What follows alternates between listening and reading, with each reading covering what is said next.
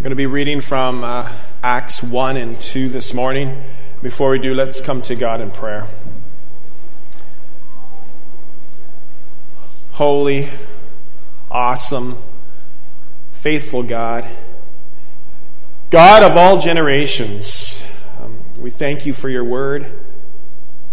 And we pray again this morning as we read, maybe it's familiar or unfamiliar stories about your ascension and Pentecost but also read about how you are sending your people out as a new community, as a witnessing community. We already heard your evidence of that this morning and witnessed your evidence of that this morning. And we, may we hear it again through this message. Bless the reading and the proclamation of your word. May your spirit open our hearts to what you are speaking to us. In Jesus' name, amen.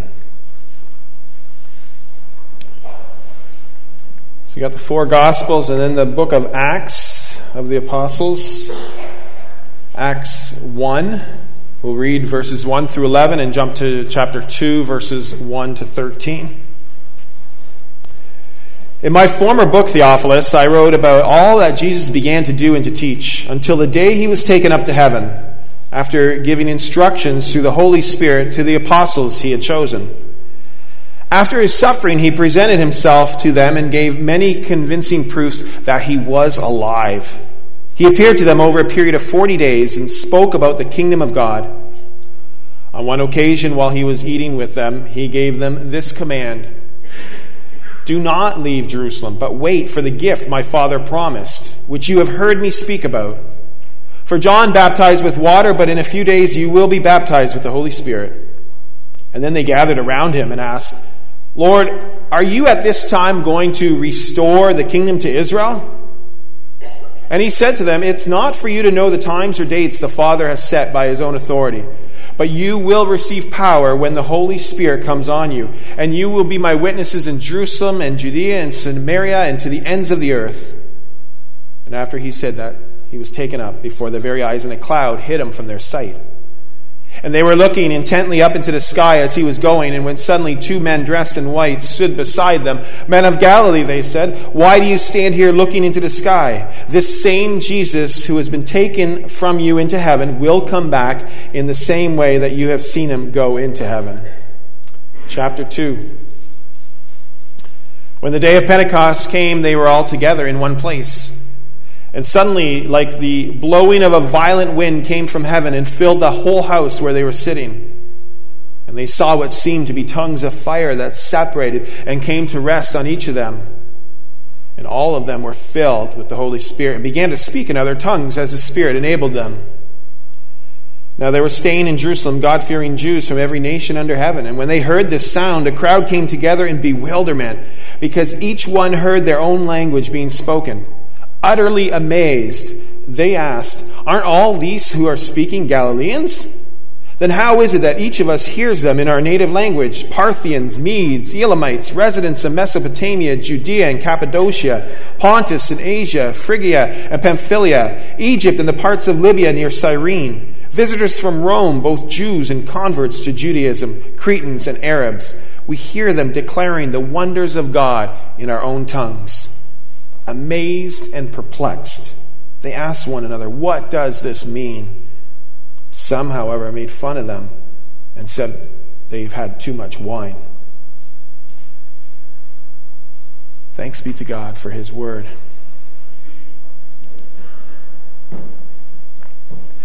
If you're visiting with us today, or maybe listening the first time through the video ministry, we've been going through various biblical stories and seeing how our story fits into the biblical story and how that biblical story fits into our story today. And as a resource, we've been using a book by Kevin Adams titled The Book That Understands You. Through the book that actually understands us, the Bible, we read some perhaps familiar and perhaps unfamiliar stories this morning. We read about the promise of the Holy Spirit, the ascension of Jesus, the fulfillment of that promise of pouring out of the Holy Spirit on Pentecost into his people, and how all this led to the explosion and the growth of the New Testament church going off the map. two weeks ago in Guelph, the Ridder Church Renewal Conference was held, and about 180 people from Christian Reformed churches and Reformed churches of America gathered together. And you, the church, sent a group of young representatives to this conference. Okay, well, maybe not so young, but for those who are unfamiliar with the Ridder Church Renewal, the name says it. It's church renewal. It's a journey. And it may appear to some, and myself included, that it's a slow journey. But it is a journey that has as the end goal missional living. Meaning that mission is not supposed to be a certain event that we do, although that's okay, but it's not supposed to be that. But mission simply becomes our way of life. So when we say, yes, I'm living, it implies that I'm missionally living for Jesus. And as important as the end goal of missional living is, the journey is equally important. And the journey begins with personal transformation, in this case, with a team of seven members. And, and eventually, that personal transformation trickles out into the congregation through more personal transformation and ultimately corporate transformation the church more and more transforms and moves towards God's preferred future, God's desired will. And we're not there yet, but we keep striving. At this weekend conference in October, we learned about the church going off the map. And I think it's safe to assume that maybe some people no. Many people like clarity, consistency, tradition. And I'm one of those people. I desire routine. I thrive on routine. I like sitting in the same seat. I like taking the same route to church.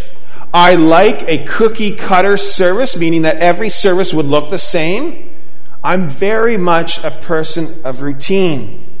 When I get up in the morning, I already have my clothes laid out. I know exactly what I'm going to wear. I get ready in the washroom and I put all the stuff together, you know, my gel and my shaving stuff and my medications. Yes, I'm at that age. My contact lenses. Everything goes in an order, and as I use them, it goes back into the drawer. I'm sure there's others like that, right? I'm hoping. I'm not the only one. And I prepare to get ready for work. I was sharing with my family this morning. I'm so routine that yesterday I went to the Guardian drugstore and I always park in this one spot, but there was a car in my parking spot. so I had to park beside them. And then I went into the store and I came out and wouldn't you know that car had left, but a van exactly as mine parked in that spot. and there was a nice lady sitting in the passenger seat when I opened the door. I did scare her, but I was startled too. I like staying on the map. I'm an anxious person. I, am working out, I'm working that out. And straying from routine creates tension in me. Now, whether you believe this or not about me, I much rather keep things simple and the same. I much rather have a map of this is exactly where I'm headed, this is exactly where we as a church are headed, and know that that terrain is smooth. But I also don't think that's the norm for the church.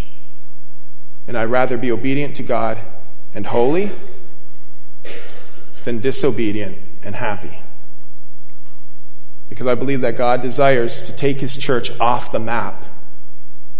We're never at a standstill as a church. And I think more of you know what it's like to go off the map. Some of you have emigrated from Europe, America, or other countries, and you chose Canada to be your home. Sure, Canada is on the map, I get that. Maybe to some countries we're not acknowledged. But coming to Canada, what was in store for you? Leaving families, searching for new jobs, climate differences, unexpected circumstances. And I'm sure there was going to be a lot of surprises and perhaps even some shocking events. Because when you don't fully know what is next, that is off the map. When you move forward in blind faith, that is off the map.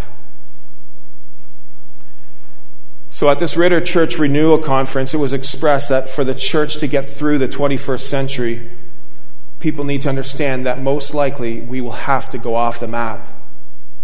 Going off the map is going where God leads knowing that we don't have the final destination necessarily in mind, and perhaps being prepared for a wild journey.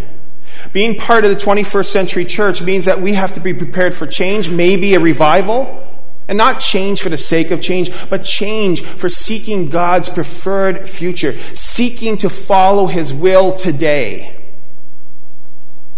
And you know what? Going off the map is not something new at all for the church. Last week we celebrated Reformation Sunday, 499 years ago when the church went off the map big time, and probably continued to do so decades and centuries following.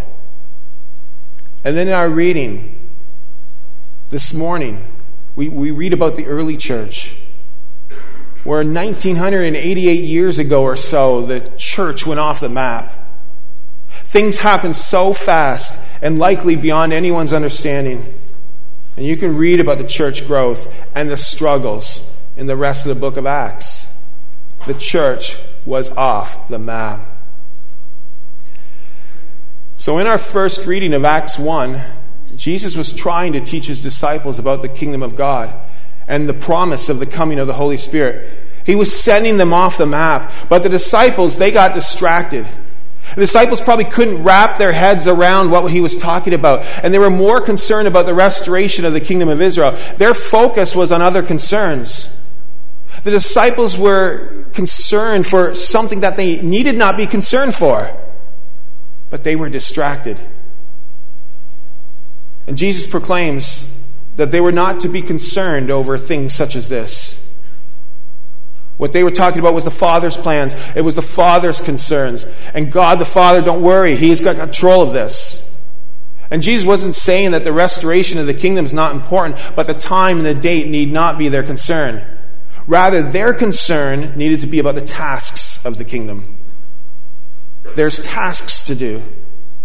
And God will get his people back on track, and he's going to use his people for his purposes. As followers of Jesus, we, the church, our task is to glorify our God. To glorify our God by bringing the message of Jesus to a hurting, messy world.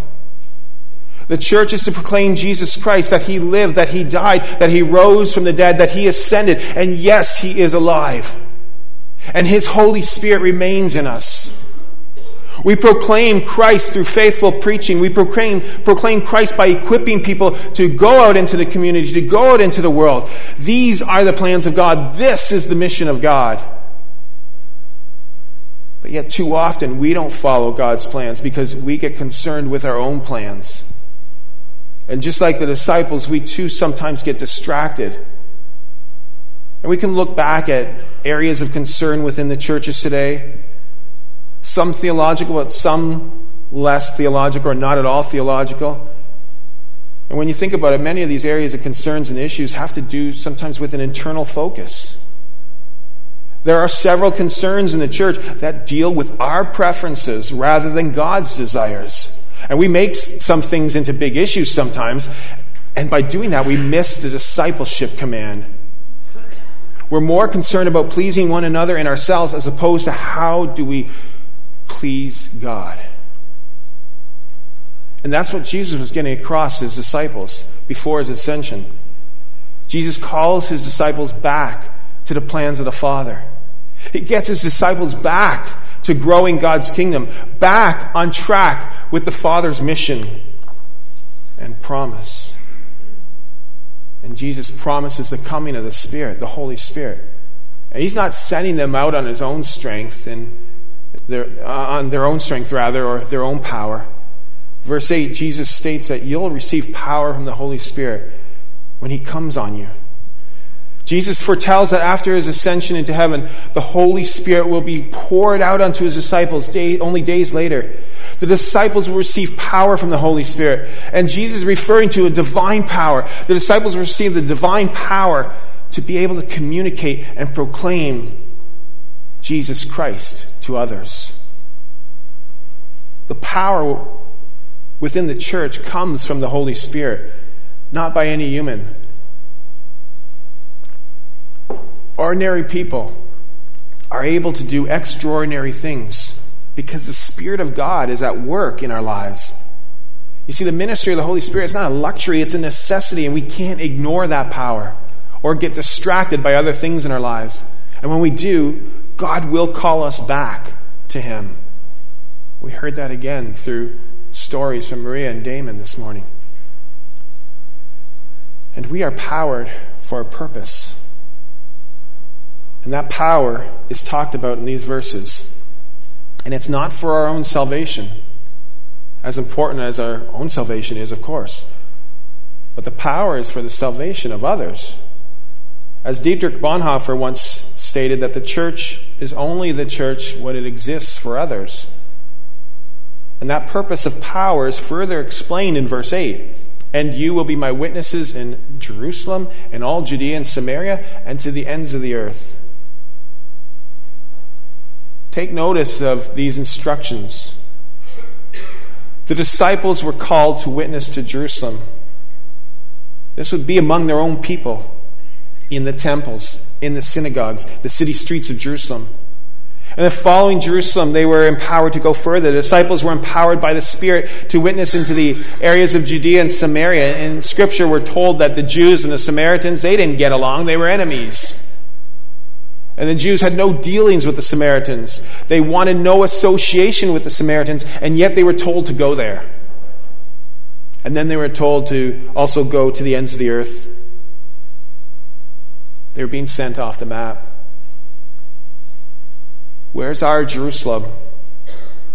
Where's our Judea and Samaria? Where's our ends of the world? We will always come across people who we would rather not associate with. But perhaps we were that person at one time too.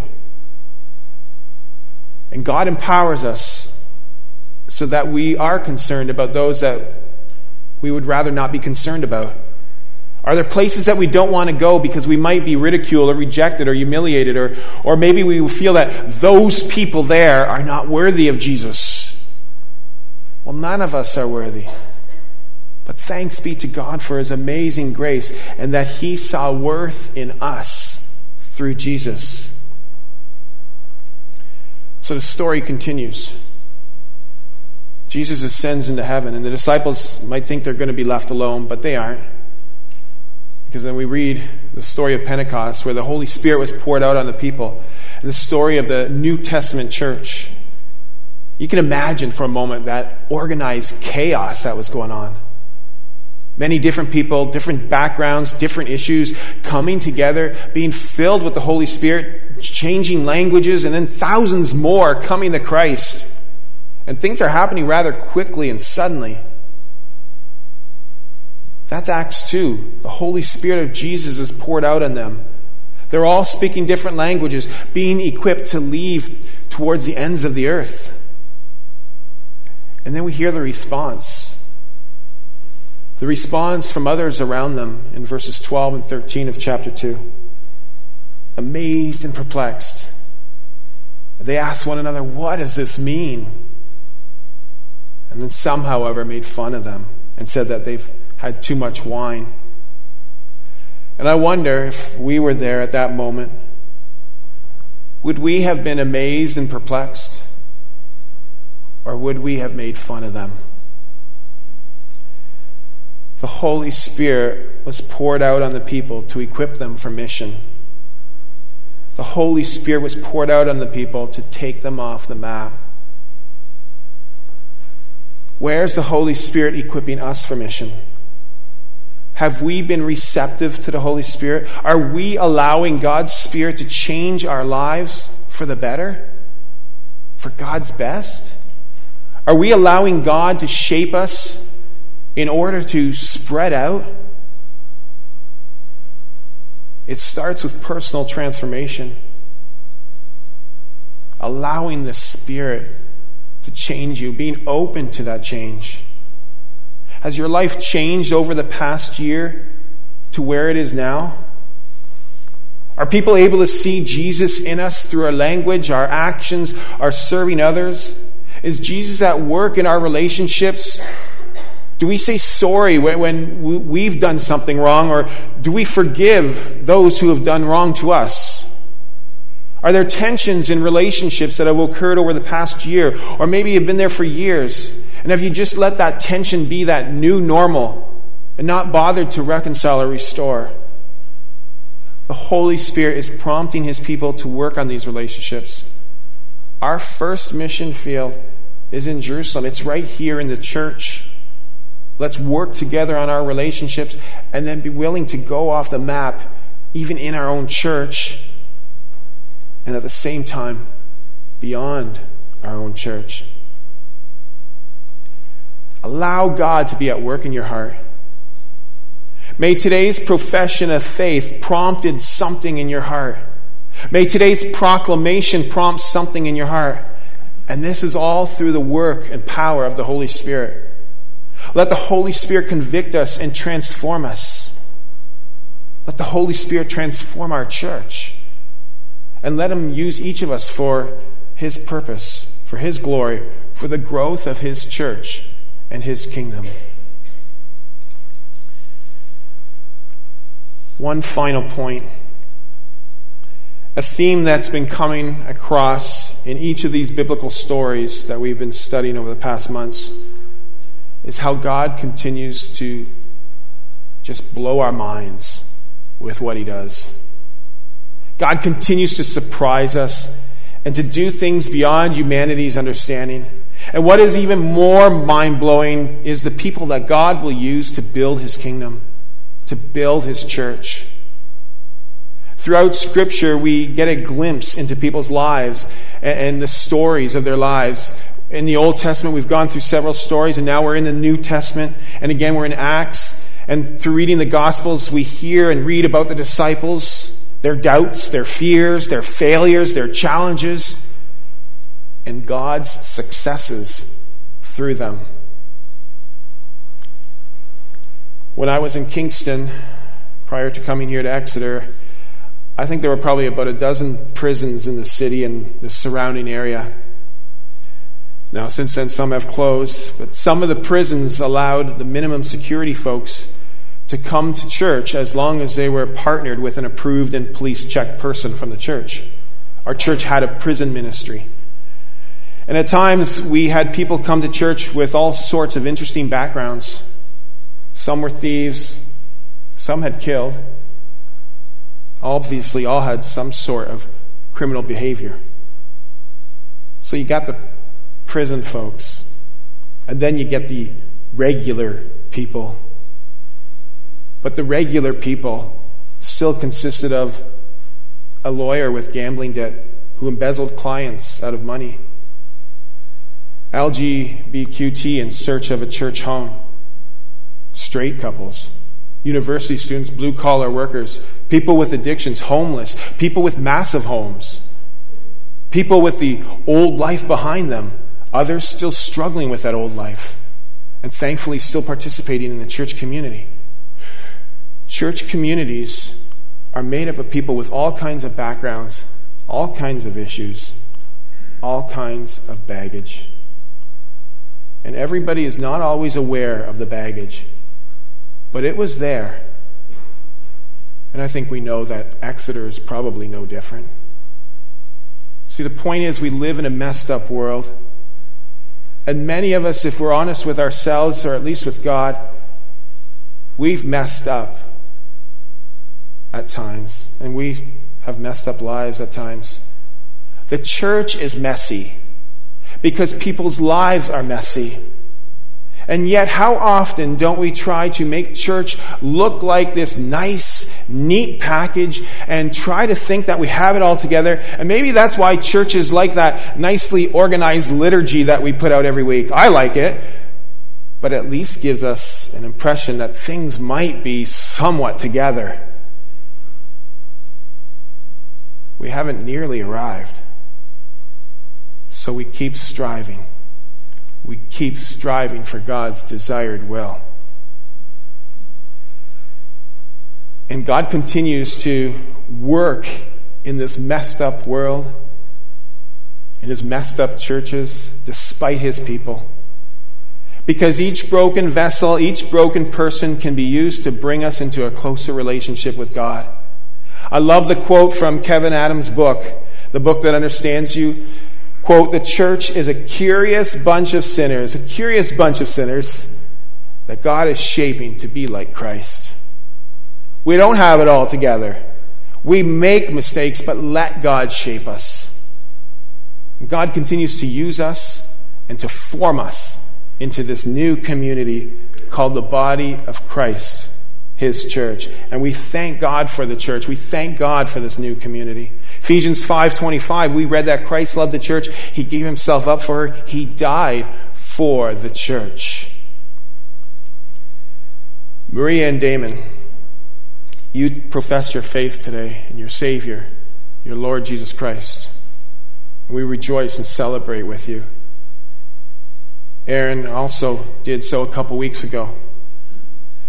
And through that profession, you also commit to his body, to his church. And yes, the church is the bride of Christ. But what you have committed to is not a perfect church that has it all together. And maybe I wasn't too clear in our talks and in our discussions, but the church that you've committed to is flawed and it's messy. So, welcome to this messed up church. Welcome to a journey that will take you and each of us off the map. But by the grace of God, we continue to be shaped by Him and become more and more like Jesus and Jesus will use you and use his people. He'll use his church, his mess, to create a new community for his purposes. Jesus, through the power of his Holy Spirit, will grow our relationship with him and will use us to bring others into a relationship with him. Praise God for his church. And together we say, Amen. Let's pray.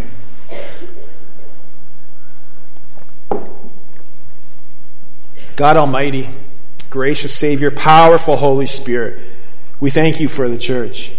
We thank you for its joys and blessings and for its sufferings, its messiness. May through each of these circumstances we continue to grow in our relationship with you and with others and continue to grow your kingdom here on earth. Bless us as we continue to discern what role you are calling us to in your church. Bless us as you continue to transform our lives Bless our churches, and each church is put into a different context using different gifts, but all being led by the one Spirit, by your Spirit, by Jesus Christ as the head. And may we be open to your continued leading, even if it is off the map. Give us patience, give us love, give us curiosity, give us courage. Continue to give us your Holy Spirit to be obedient to you and your leading. Just as in the days of Pentecost, revive your church, set your church on fire for your glory. In Jesus' name we pray. Amen.